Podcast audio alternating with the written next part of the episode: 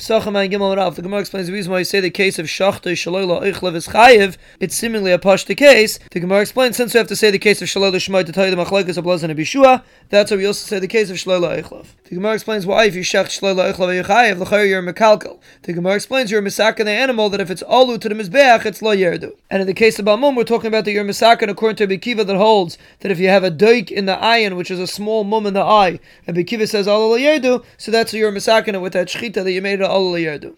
And if you shecht an animal that's a tray for the tikkun is that you made it that's not an avela anymore. And the Bryce that says if you shecht a chatos on Shabbos b'chutz lavei dezara have three chatos, the tikkun is that you make it not ever minachai.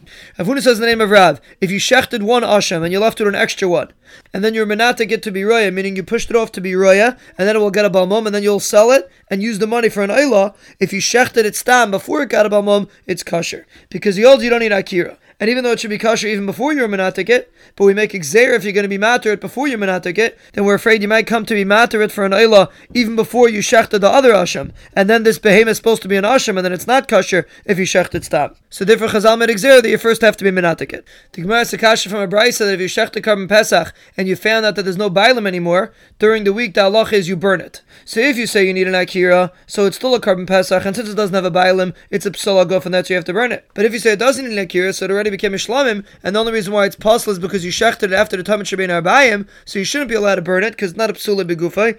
The is you should have to wait till after it becomes lina, and then you could burn it. So the Gemara changes that Rav says that you shechted it l'shem because Rav holds you need an akira. But the Gemara has some Chibur Gamda says you don't need an Akira, so why do you have to burn it? The Gemara answers that we're talking about the Yomafish, the korban before Chatzais, and the Bailam died after Chatzais. So it was a Nira v'nidche, and something that's a Nira v'nidche is not going to be roy anymore. But the Gemara asks that Rav holds Balichayim are not Nidachim. So the Gemara says really you don't need an Akira, and we're going according to Balaz that says that if you shecht other Karbanos L'Shem Pesach, it's possible. So here, since you don't need an Akira, it's considered a Shlamim, and you shechted L'Shem Pesach, and therefore it's possible. And even though if we're going according to Balaz, you should be Chayav Achatas, because Balaz doesn't hold of Tayah Bidvar Mitzvah. The Gemara says we're going like Yosef ben Chunai that holds like Kabbalah if you shecht a different korban l'shem Pesach, it's possible. But he holds like Abishua that Tayyib B'dar Mitzvah is pater. Bavashi says the Rav holds like Abishmal B'nai Berechem and Breka that says if you shecht it after the Bailam died, you chayiv, but you can't burn it right away. You have to wait till after Lina. So we see he holds you don't need Akira. The Gemara says that's not a right because maybe Rabbi Shmuel holds like Rabbi Avua that says that even Pigel needs Lina. So maybe really he holds you need an Akira, and even though it's Psula Begufay, you still need Lina. So the Gemara goes back to the first teretz. Hadin Allah